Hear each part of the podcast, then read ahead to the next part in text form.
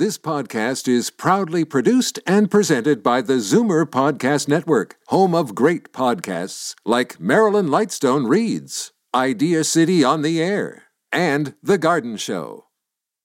You're listening to an exclusive podcast of Fight Back on Zoomer Radio, heard weekdays from noon to one.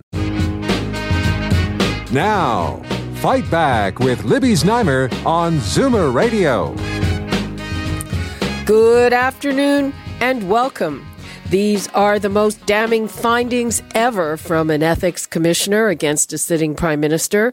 Mario Dion's report on the SNC Lavalin affair found Prime Minister Justin Trudeau in contravention of the Conflict of Interest Act for the second time, just two years after he had his knuckles rapped for taking a Christmas vacation on an island in the Bahamas owned by the Aga Khan. Now, we all know the details of how the Prime Minister's office pressured then Attorney General Jody Wilson Raybould to give the engineering giant a deferred prosecution agreement and how they continued to apply pressure long past the point where she told them it was inappropriate. But this report has new details on the incredible coziness between SNC board members, executives, and the PMO. And it shows the prime minister as a cold, calculating political operator, distinctly different from his sunny ways persona. For his part, Justin Trudeau seems to be saying, sorry, not sorry. He says he's taking full responsibility for his mistakes, but also that he's not about to apologize for what he calls standing up for Canadian jobs, communities, and citizens. As you heard in Bob's News, he repeated this line today in Fredericton, and it's sure to be his go to election message on SNC. So, what do you think? Does this rekindle the whole thing for you and other voters, or uh, is it already over and, you know, it's come out? Ooh, the election's not till October. Will we forget about it by then, or will he be punished at the polls? The numbers to call 416 360 0740, toll free 1 866 744 740. We have a full house on this subject, starting in Ottawa with Lisa Raitt, Deputy Leader of the Opposition. Hello, Lisa. Hi, Libby. I'm actually in Milton. I'm home. Oh, okay. Sorry about that. That's starting okay. I always prefer to be home. starting in Milton. So, yes. first of all, uh, your reaction, lead, uh, uh, Lisa. Uh, Andrew Scheer, the leader, has said uh, he's called for an RCMP investigation again. Is is that where you want this to go? Well, I think it has to go somewhere, Libby. And, and basically, what we've heard from the prime minister is, well, yeah I uh, I tried to get rid of this story and weasel out of it in the spring. Guess it didn't work. You caught me, but I don't care. I mean, that's exactly what we're hearing from the prime minister today. Yep, you caught me, but so what? What are you going to do about it? So I guess what we ask for first and foremost is to have a, a proper vetting of it through an RCMP investigation, and they are looking at it because I think it's important to make sure that the obstruction of justice that was alluded to in this report isn't something that is actually actionable under the criminal code. There's going to be lots of opinions on it, but it makes sense that the RCMP take a look at it. Hmm.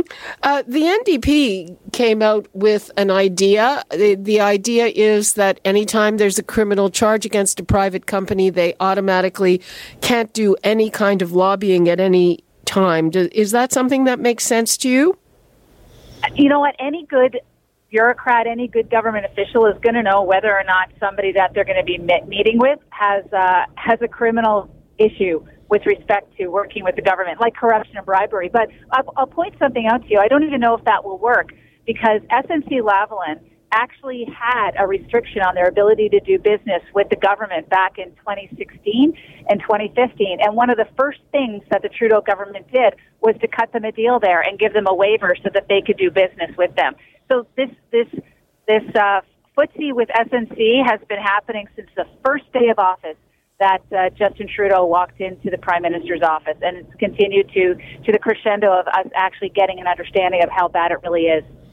Um, one of the things that's actually new in this, because of course uh, I'm sure everybody followed the hearings where Jody Wilson Raybould testified, uh, you know, in great detail. So, so we know about the interventions and the fact that she basically told people to back off and they didn't. What what's new here is that suddenly we see the involvement of the former Treasury Board president, Scott Brison, who uh, now incidentally is a vice chair at the Bank of Montreal.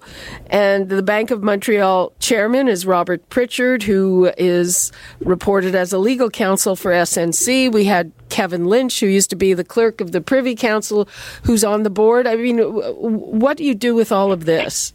Who's who, isn't it? Um, from what I was reading today, in some of the in some of the press though it's it's pretty insidious and it, and it actually jogged my memory on why why would they go to such lengths for SNC Lavalin what is so special and then you know I did a little Google search and sure enough it was reported in the spring that in April of 2016 the prime minister would have received a memo detailing the illegal contributions made by officials at SNC Lavalin to the Liberal Party of Canada and that all this money had to be returned and about 4 months later or right around that time, he's taking meetings with the head of SNC Lavalin, and that's where they start discussing about how they can help them on this criminal charge.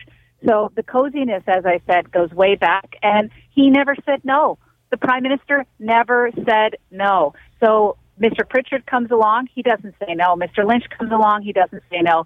Scott Brison's having meetings, and every single one of these meetings, Libby, it's not on the record. How many times did I read in the in the ethics report yesterday, Trudeau report two, that this meeting happened, but it wasn't recorded. This meeting happened, but it wasn't reported to the lobbyist commissioner. So they knew they were doing something wrong because if they didn't, then they would have disclosed all of these meetings and it would have been just as a matter of course. But instead, it's all cloak and dagger. And it culminates with the prime minister saying basically to Canadians, yeah, you got me, so what?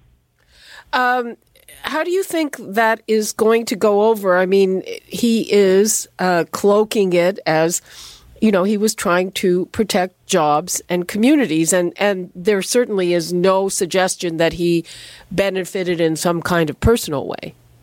Well, he said to Jody Wilson Raybould that his motivation in helping was because of politics and the concern about losing seats in Quebec and the people, his minions that he sent out to harass her as well. They said to her, you know, we need to win elections in order to affect the change that we want to do as the Liberal Party, so we have to do this to make sure that we win an election. This wasn't about jobs. This was about making sure that they were making um, SNC Lavalin happy in Quebec, and the motivation wasn't about whether or not there were jobs. Jobs never came up from the CEO. And if you look at the letter that the CEO sent to the Prime Minister way back in October of 2018, he doesn't mention jobs one single time. Not at all.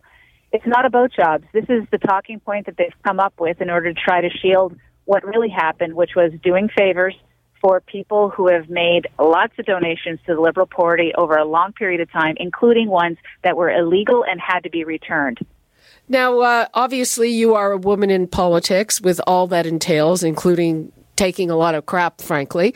uh, what do you think? I mean, there was also this effort to portray her. She's difficult. She's not a team player. And, you know, those are the kinds of things that are often said about strong women. Oh yeah, and and this is the part that um, kills me the most. You know, when the prime minister got caught back in February that his staff were spreading rumors about Jody Wilson Raybould that were not only uh, gender based but also racist. Quite frankly, she he said, "Oh, this would never happen. I don't condone it. I'm offended by it." Let's fast forward to July when Justin Trudeau's lawyers send submissions to the ethics commissioner when basically he says she was incompetent and the quote that I love the most was her her knowledge and her reasoning was infected by improper considerations. Infected. That's the word that they use to talk about the fact that she wouldn't put up with the the the situation that the prime minister put her in. Uh, what is your sense? I mean, I don't know when you got to Milton uh, since this happened of, of, how your constituents are reacting to this. So last night we were knocking on doors, and quite frankly, there wasn't much of a knowledge of it at all because it's just very fresh and things are happening. This will be discussed at barbecues. It'll be discussed at workplaces. Um, there's so much information, and that's independent and unbiased from the ethics commissioner that just presents all the facts for Canadians to see that they're gonna they're gonna want to have a chat about it because do you really want to have a leader who's running your country who says, "Oh yeah, you caught me. Um, I don't care. Move along." Okay, Lisa Raitt, Deputy Leader of the Opposition. Thank you so much for being with us. My pleasure, Libby. You sound like you've got a great show lined up. I'm looking forward to listening. Okay, great. Thank you. You bet. Okay, right now we are going to bring in a couple of other voices. We've got Peter MacKay, who's a partner at Baker and McKenzie and former conservative Minister of Justice and Attorney General, and Pat Gossage, Liberal Pat Gossage, who is the chairman of Media Profile and former press secretary to the first Prime Minister Trudeau. Welcome to you both. Thank you. Good morning. Hello, Libby. Hi. Uh, let's start with Pat. Uh, so, Pat, what's the damage? Well, it's not the best day I've ever had, that's for sure. And uh, I'm going to be uh, defending maybe the indefensible for with friends and so on for a while, I guess. Uh, I, I, it's a problem for sure. I'm not sure it's going to swing the election. I'm not sure uh, Trudeau's a dead man walking at this point. I think it's uh, we had a, a, a break actually in the fact that the, this report came out, you know, 60 days or whatever before the election and not a month before, which would have been really devastating. And I guess the question is can the opposition sustain this line of criticism of Trudeau? You know, uh, Lisa's strong, there's no doubt about it. And in fact, she's so strong, and I hope she's still listening, that I would much prefer to not have her face face her at a debate and face Scheer. I mean, she'd be an incredible debater, that's for sure. And I don't know about Scheer, and the, as Peter knows, the debate counts for a lot. And Scheer Scheer's performance on this has been okay, but I don't think he's quite grabbed grabbed the uh, the essence of this the way Lisa has. That's for sure. She's very good, and uh, it's very hard to defend uh, Trudeau's actions. I must say. Um, um, I think I'll just leave it at that. It's hard. They're hard to defend. He's he's not. He didn't come off great yesterday. I mean, to say that he's not apologizing for protecting Canadian jobs is is interesting. And the fact is that um, Lisa didn't say that, but uh, uh, you know, SNC Lavalin threatened a lot of. Uh, threatened to break itself up actually if they didn't get the DPA. They were there was really jobs I think were at stake for sure. But anyway, that's another matter. It's very complicated, and I'd be anxious for Peter to talk about, you know, how deeply this resonates with the average Canadian. That's really the question. Okay, Peter, talk about uh, uh that and other things. So, f- first of all, uh, Peter, uh, you've been in government. Were you surprised by how strong this report, uh, how strongly it, it condemned the Prime Minister? A little bit, but more so by the timing because it would appear the day before it was released, the Prime Minister wasn't expecting it because he said that this Anne McLellan report wouldn't be released until after the ethics report. Uh, and most people, I, I know I did, thought that meant until after the election. So here we have it. And as Lisa quite properly outlined, this is a scathing report that goes into significant detail, lays bare a lot of the facts, and any dispute as to who was telling the truth at that parliamentary committee is uh, is now clearly uh, declaring Jody Wilson Raybould as the the truth speaker, and all of the others who tried to question and impugn her character and and uh, suggest that she experienced it differently are made out to be liars. And therein lies the, the real essence of all of this is uh, we are revisiting now a lot of the same subject matter around the prime minister's squishy ethics, the things that have gone on, his claims to have been a feminist, uh, somebody who was going to help Aboriginal people, but ask Jody Wilson Raybould how she feels about his commitment to both of those subjects. The problem, of course, for Canadians is it raises cynicism to whole new levels because when you see your, your prime minister standing before the cameras as he did yesterday, accepting responsibilities, but in the same breath saying, well, I kind of dispute some of the findings. I'm not really going to take responsibility. That flies in the face, uh, again, of promises of uh, new accountability, transparency, openness with Canadians, doing things differently. Well, differently, I guess, in this case means worse, less ethical, well, less accountable. It's it's it's interesting. You know, the last time I heard a politician say "sorry, not sorry," it was Kathleen Wynne. It didn't work that well for her. No, and I, I think that this is not going to go away. I think there there is more, certainly not just to be discussed, but potentially, as Lisa alluded to again, uh, an RCMP investigation could occur. Myself and other former attorney generals uh, called for that months ago, as did Andrew Scheer. And now that this report has been released, there may in fact be more impetus for that to happen. There should also be a, a look at the lobbyists, uh, the lobbies that uh, have occurred around this file that is again uh, way outside, in my view, what uh, what should and is permissible to happen around uh, government activities. And, and, one final comment: this this mantra of protecting jobs Yes, protecting the jobs of the prime minister and the government members. That's what this was really about. SNC has not made the, the, the case that they would lose jobs, although they may very well now. But the trouble with all of it is you can't say, I'm willing to do anything, go outside the law even, and impugn the rule of law in our country, impugn the reputation of the country. We know the OECD and the World Bank are looking at this situation, and I suspect that in the, the grand scheme of things, this is going to hurt the country further in terms of direct foreign investment. There are long reaching, far reaching implications for all of this. And so it shouldn't go away, and it shouldn't just be, you know, brushed aside the way the Prime Minister would like us to. Uh, Patrick, you wanted to jump in here?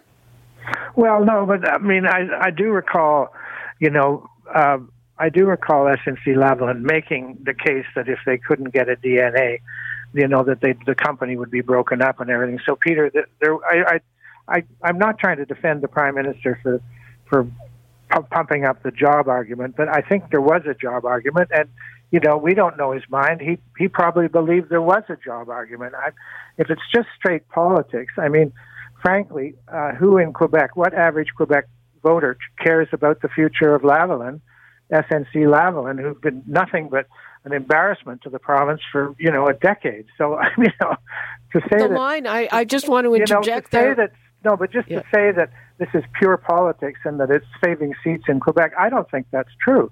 Uh, you know, I don't think the average Quebec voter gives a damn about Lavalin. It's an embarrassment to the province. It, it's interesting you say that because the you know uh, Quebec Inc. and all of that that's that's the conventional wisdom that we have all received for a very long right. time. Uh, do you have a view on that, Peter?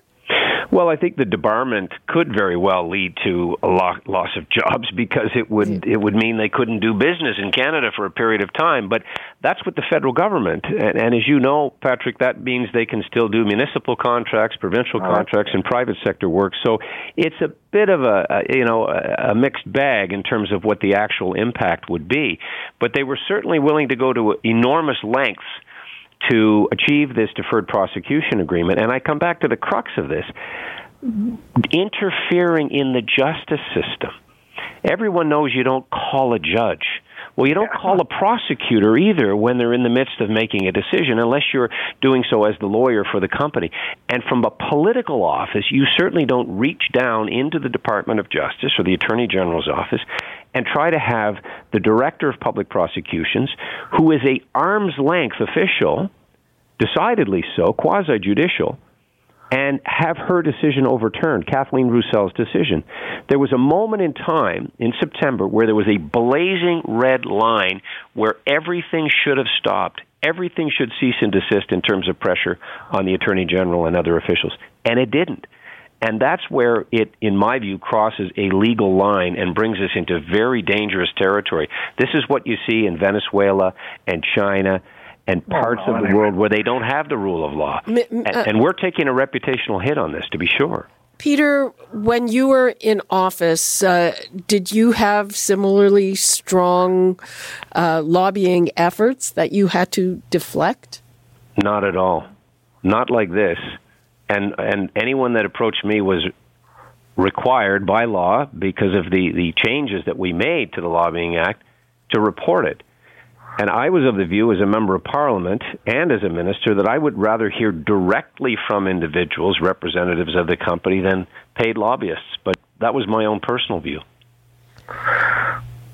Patrick? Well, Go ahead. Well, I, the only the only thing I'd like to add to this, because Peter's been around PMOs and I've certainly worked in them, is that, and you know, Trudeau Trudeau said I take full responsibility, and then kind of contradicted himself. I agree, but I'm interested that he takes full responsibility because I know that his father hung hung out a couple of people uh, in my time and said he does not speak for me. And you know, the fact is, is that these were the lobbying effort was made by quite junior people in the PMO, except for, um, of course, Butts. Although I think his lobbying was very, very restricted. He only spent about five minutes, apparently, talking to Jody about this uh, at a lunch late in the game. So, uh, you know, it's all very well to say Trudeau's evil and, uh, you know, and acting, you know, acting totally improperly. But the fact is, is that the real, the real um, pressure was put on by junior people, and I think Trudeau is guilty of really poor judgment in setting loose his people. You know, it would never happen in my time in the PMO, nor would it have happened, I don't think, in Harper's time, because there was much more more strict control over people's relations with ministers. My God, I mean, it would have never happened under Jim Coutts. And uh, I mean, that's kind of interesting in my view that that Trudeau showed this rather dereliction of duty in terms of watching what his people were doing. I mean, it's unbelievable to me. But and I Patrick, think you'd agree with that, right? Well, Patrick, if I might, I, I certainly agree that um, at least my experience with Prime Minister Harper, if there was ever an issue that he had with a minister, he would approach them directly. He would speak exactly. to them, in, you know, at a cabinet meeting or have them come to the office. But I, I do take issue with this reference to Gerald Butts. He was in the thick of it from the beginning and in regular contact with Jody Wilson Raybould, and he uttered those famous words that you'll recall that there was no solution that didn't involve interference. And I think that was spoken to Jody Wilson Raybould's chief of staff. And he uttered also the words that were almost identical that the prime minister used as a deflection in the groping allegations, and that was that the person experienced it differently. Well, yes, of course you experience it differently, whether you're being the person pressured or touched or the person who's doing the inappropriate act. So, sort of deflecting it to people around you or those in the office or people who are doing your bidding, I come back to the ethics commissioner's report, which says they were directly under the influence or the purview of the prime minister. Oh yeah. So Okay. there's, I mean, there's you no know, ability buck to say they were acting independently. Okay, I've been talking to Peter MacKay and Patrick Gossage, and now I would also like to bring in Duff Conacher, the co founder of Democracy Watch. Hello, and thanks for joining us. My pleasure. What is your reaction to this? Well, the Ethics Commission was right to find the Prime Minister guilty. Um, essentially, the ruling agrees with exactly what Democracy Watch set out in the complaint it filed last February about the situation. And uh, unfortunately, though, the Ethics Commission was wrong to let the others in the PMO, the Prime Minister's office, off the hook, and other government officials. They all did the same thing Trudeau did, and they should all have been found guilty. And that's why Democracy Watch is considering a court challenge of that part of the Ethics Commissioner's ruling. What do you think? I mean, there doesn't seem to be uh, any particular big consequence to this. No, well, politicians wrote this law for themselves. And unlike the laws that they've written and imposed on Canadians across the country in every sector of society, they decided, hey, no, we're all honorable people. We're here for the right reasons and to serve the public, and we all have 100% integrity. So we don't need any disincentive for violating this law, even though it's the most one of the most important laws for protecting our democracy. So no need for penalties. You know, when people park their car illegally across the country, you know, rarely harms anything, but you know they should pay fines. But for us, violating the most one of the most important laws for protecting our democracy, no, no, we shouldn't have any penalty except a ruling finding us guilty, and that's part of what makes this law a sad joke. It's full of loopholes. The penalties are, are zero, and uh, the enforcement by the ethics commissioners in the past has been very weak and, and continues to have problems. Peter MacKay, should there be penalties? I think there is uh, certainly room for lots of changes in the uh, in the way that the ethics counselor, and I would extend it to other officers of parliament, the lobbying commissioner, others, the ability to uh, subpoena people, get papers, um, even look into people's emails at times during the course of these investigations, have greater skills. But yes, penalties as well. I'm concerned. They do have the, the powers to subpoena. Well, they don't exercise them in the way because clearly what the ethics commissioner said was that they didn't get full disclosure because of cabinet confidentiality and because of a refusal to waive privilege. So they didn't get all the evidence that they needed, perhaps to make some of the findings that, that Duff Conacher is referring to when it came to other people. Uh, let but, me just interject here. One of the complaints of the ethics commissioner was the stalling. It took 49 days to deliver the first batch of documents and 108 days to deliver the second. And we even sure, saw this they, in a were, criminal case involving Admiral. Uh, one at a time, day. please. They were trying to push this past election day. I mean, of course they would want to, because they actually admitted wrongdoing. Their their last of the eight different spins that the prime minister and his uh, right hand man Gerald Butts and Michael Wernick put on this was that there was no inappropriate pressure on the attorney general. And as soon as they said that, they were admitting wrongdoing because no pressure is allowed on the attorney general. There's no such thing as appropriate pressure. So you know they knew they were caught, and and I wouldn't wasn't at all surprised to see the delay because they were hoping to push this all past election day. I think that's right. And I also believe that uh, not to go too far afield or open up a whole other kettle of fish, but the same pattern of behavior was seen in the Admiral Norman trial, where they tried to obfuscate and hold off and, and refuse to give certain information, blacking out all kinds of the, the information that was disclosed. So, you know, back to the essence of do we need tougher ethics laws? Do we need uh, new legislation? Yes, this this demonstrates that fact. Patrick Gossage, uh, they lucked out on the timing. I think. I think a lot of people were expecting this closer to the election. Uh, how do you think that factor will play into it? Well, I mean, I think you know, we're we're talking inside the bubble here. Uh, you know, we all know too much. Uh, Peter knows a lot. I know a lot because I've worked there, and Duff knows a lot because he he put in. And by the way, Duff, way to go! Get get those staffers because, as I said earlier, I think those bloody guys deserve a lot of guilt in this. You know, because they they took this to the limited end of the end of the rainbow, really. Um, but I really do think that in the end. Uh, the public will judge. And if Scheer and the Lisa Raitts of the world can make this these arguments stick for 60 days before the election, uh, Trudeau's got trouble. I think the public's going to get pretty bored with this stuff pretty quickly. Uh, you know, there are no public hearings. There's just the opposition to carry the to carry the uh, carry the water on this. And Duff Duff's uh, little Duff's uh, intervention may make a difference. And uh, I guess we could discuss the tightening up of the ethics rules. Um, you know, I think it's a bit of a joke that the fact is it's it's just a slap in the wrist, and there's no law being broken, and you know, there's no there's no it's not like criminal case, and you know, and certainly they did have trouble getting the papers they needed. So it sounds as as uh, as Peter said, a law made for politicians to make sure that politicians don't get hurt when they're found guilty. So, I mean, we could discuss that, but that ain't an election issue, that's for sure.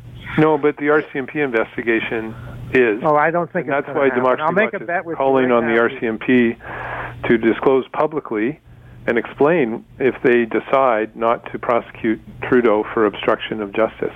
The public well, has a right I, to know their position and the Crown prosecutor's position on that before election day. Okay. Well, it ain't going to happen. I'll bet you right now. I'll bet you a hundred bucks. okay, we can we say. can have we can have the betting offline. Uh, Duff Conacher, thanks very much for joining us. We appreciate your time. My pleasure. Okay, all righty. Uh, so everybody else, uh, hang on, and I am going to take a very patient caller, Daryl in Toronto. Hi, Daryl. Hi, how you doing? Fine. How are you? Well, I'm doing okay. Um, there's there's one question about this that I have yet to hear the media ask or anybody answer, uh, and that was I would ask Ms. Raybould Wilson if someone else was sitting in her AG office in her position uh, of the same standards and ethics that she has, if they could have come up with an alternate decision on whether to prosecute or go with the DPA. Uh, I'm sure they could have. I'm, I'm going to put that to our panelists, but but uh, first off, I want to ask you, Daryl, is this going to affect the way you vote at all? Uh, actually, not. Uh, while every, you know, while everyone's piling on with this, both media and conservatives, and they talk about uh, you know uh, the interference and how this is all about to get votes for the election. To me, that's exactly what the conservatives are doing too. There's no difference. They're just looking to you know use this to get votes for the next election. And frankly, in my opinion, if we really had all the ethics and standards we're supposed to, and not be considering you know jobs and economy and greed in that sense, probably shut the uh, tar sands down completely. Okay, Daryl. Thanks for that. Uh, That's a good one. That's a great, great. That's a great intervention. Um, you know, and I mean, the fact is, I mean, Jody, of course, had the choice of, of yielding, and if she had, there would be no story. Uh, but she's a woman of uh, of great integrity and was completely misjudged by Trudeau and dug her heels in in a way that I think they never thought anybody would. So you know, the, the caller's absolutely right. I mean, it could have come out differently, but but they they didn't they didn't they sure as hell didn't uh, you know they didn't uh, judge the the the tenacity of this woman properly. That's for sure. I agree with Patrick, but I guess I, I'm going to give a former prosecutor's view and, and, and something more technical with the legislation. So the deferred prosecution uh, legislation does allow for, uh, obviously, consideration by the director of public prosecution, who isn't the AG. They're an arm's length office. That was something that our, our government created that was intended to make it more independent and less likely to be influenced by government. And so, upon the decision to not grant SNC a deferred prosecution agreement or allow them to apply for it, the Attorney General, then, in this case Jody Wilson Raybould, had a period of time to look at that and decide to accept the recommendation of the director, Kathleen Roussel, yeah. or overturn that decision. But by overturning it, she would have had to give reasons in the Canada Gazette and and therefore make a public declaration. And so I'm sure she considered that in in her own calculus as to whether she was willing to take the reputational hit and and defend what she knew was the wrong position. So that's a very technical type answer, but in response to Daryl's question, yes, it could have gone differently, but I think for the reasons that Patrick has laid out, her integrity, her commitment to office, her respect for the rule of law said, no, stop, we're not doing this. Okay, I would like to bring in one more voice from the NDP, Tracey Ramsey, who is also uh, the justice critic. Hello, Tracey. Good morning. Good afternoon. Afternoon now. Okay, uh, so what is your reaction to this? Your leader has proposed, you know, uh, banning any private company that's been charged from lobbying. Earlier, we heard that you know uh, any government official should know anyway uh, if uh, if a company is is under criminal investigation or has been charged and shouldn't lobby to begin with. Yeah, I mean, this level of corruption where a corporation is going to a prime minister or a political party, the government in this case, and asking them to custom make legislation so they can get out of fraud uh, charges uh, is just simply unacceptable.